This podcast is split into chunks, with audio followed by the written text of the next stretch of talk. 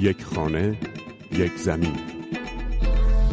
مسئله سلامت و مسئله محیط زیست از هم قابل جدا شدن نیستن. یک خانه یک زمین. حفاظت طبیعت حیات وحش محیط زیست نوعی دین بوده همیشه. در دراز مدت می‌تونه باعث بشه ما نسل آینده بیماری رو داشته باشیم. هنوز میشه یک کاری کرد. یک خانه یک زمین. مجله محیط زیست رادیو فردا. سلام به شما همراهان مجله محیط زیست رادیو فردا. آزاده اصلی هستم. این هفته درباره روز جهانی محیطبان خواهید شنید. به محیطبانمون اینجور القا کردیم تو یک منطقه که بهش گفتم فقط برخورد بکن. دائما هم داریم تشویقش می‌کنیم که جلو شکارچی رو هر شده بگیر شده تیراندازی بکن. و همینطور در مورد تاثیر آلودگی هوا بر سلامت انسان ها بیش از 70 تا 80 درصد آلودگی هوا مربوط به ماشین هاست و به خصوص ماشین های قدیمی و کارخونه های صنعتی.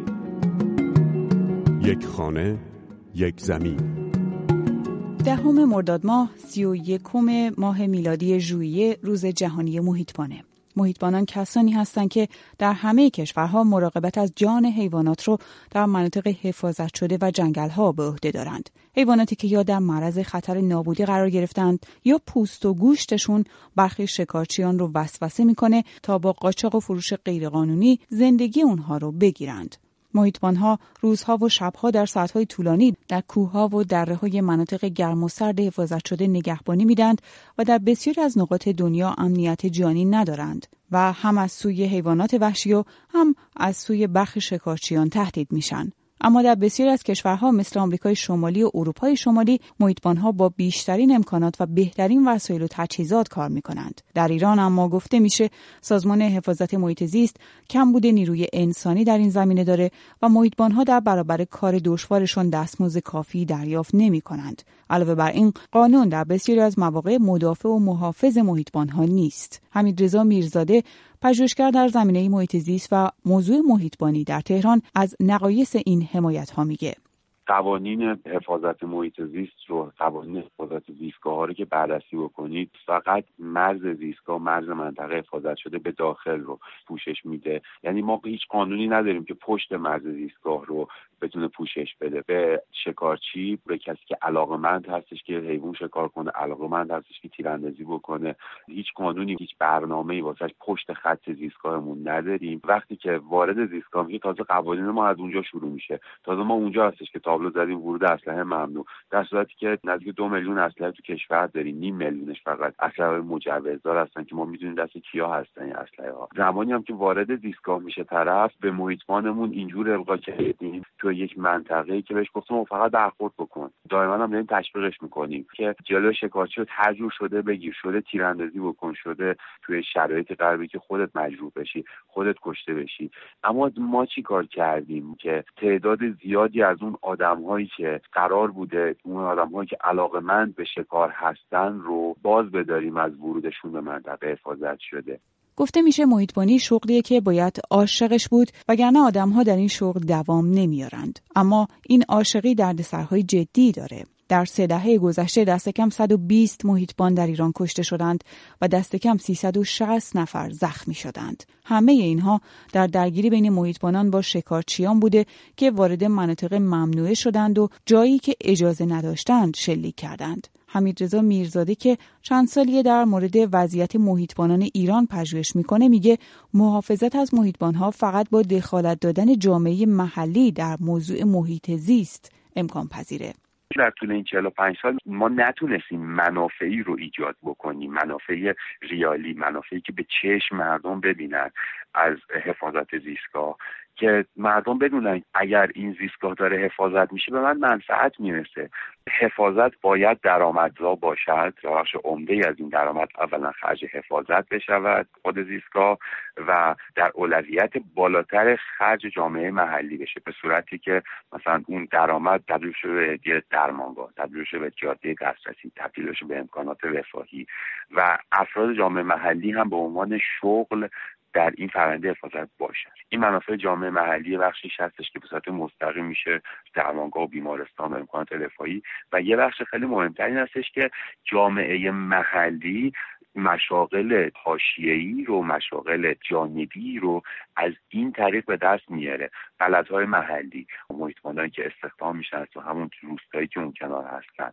امکانات رفاهی و خونه های محلی که پذیرایی می‌کنن از گردشگر یا از شکارچی که حتی می‌خواد بیاد توی منطقه و شکار قانونی داشته باشه. و تمامی این مشاغل جانبی خودشون تبدیل میشن به یک قدرت اقتصادی قدرت اقتصادی که منافعش در حفاظت هست اونطوری که سازمان حفاظت محیط زیست میگه به ازای هر چهل هزار هکتار در ایران فقط یک محیطبان وجود داره. حفاظت از زیست بوم و مناطق حفاظت شده ایران به عهده 2700 محیطبان هست. رقمی کم برای مساحتی عریض و طویل که به اندازه کافی درگیر خشکسالی، نابودی مراتع، از بین رفتن طالاب ها و همینطور کشتار حیوانات در معرض خطر نابودیه. یک خانه یک زمین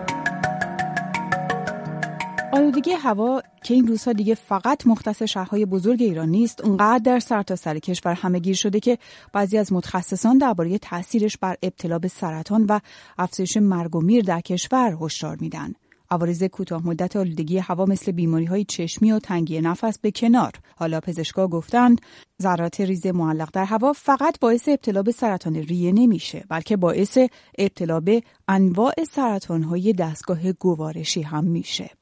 فرین کمانگر استاد رشته بهداشت و همگیر شناسی در دانشگاه دولتی مورگان در بالتیمور میگه در مورد سرطان تنها مسئله فقط آلودگی هوا نیست. طبیعتا سیگار مسئله است. بعضی از مواد مخدر مثل تریاک ممکنه باعث ایجاد سرطان بشه.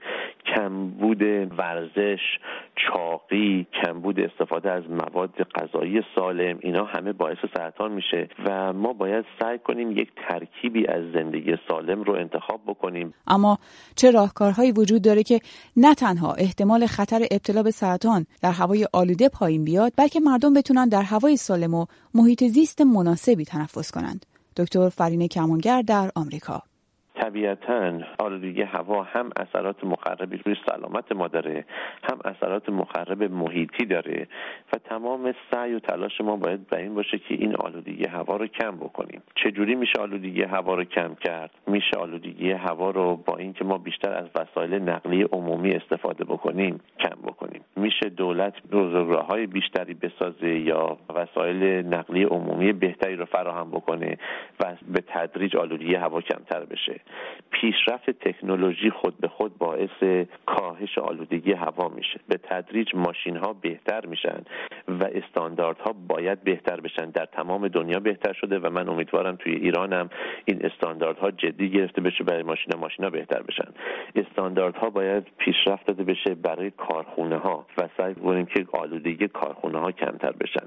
بنابراین یک ترکیبی از عوامل مختلف رو میشه استفاده کرد برای اینکه آلودگی هوا کمتر بشه. به گفته بهروز دوانی کارشناس مسائل پزشکی در مؤسسه ملی بهداشت آمریکا با وجود وضعیت آلودگی هوا در ایران راههایی هم وجود داره که دست کم تاثیر عوامل زیست محیطی بر سلامت انسانها کمتر بشه. چند سال پیش گزارشی چاپ شد از سازمان بهداشت جهانی و بعضی از شهرهای ایران از جمله سنندج و احوال جزو آلوده ترین شهرهای دنیا بودن. یعنی جزو شماره یک تا ده بودن که خیلی هشدار دهنده است با توجه به اینکه توی ایران کنترل انتشار آلودگی شاید کمتر باشه خیلی از ماشین ها که بخشی عمده ای از آلودگی هوا مربوط به اونهاست بیش از 70 تا 80 درصد آلودگی هوا مربوط به ماشین هاست و به خصوص ماشین های قدیمی و کارخونه های صنعتی. و شاید این گزارش ها و گزارش های دیگه که چاپ میشه بتونه یه هشداری باشه برای مسئولین ایران و گروه های تحقیقاتی ایران که بتونن چنین مدل هایی رو هم در ایران انجام بدن و واقعا نشون بدن که آیا رابطه ای هست و اگر رابطه ای هست چطور میشه پیشگیری کرد.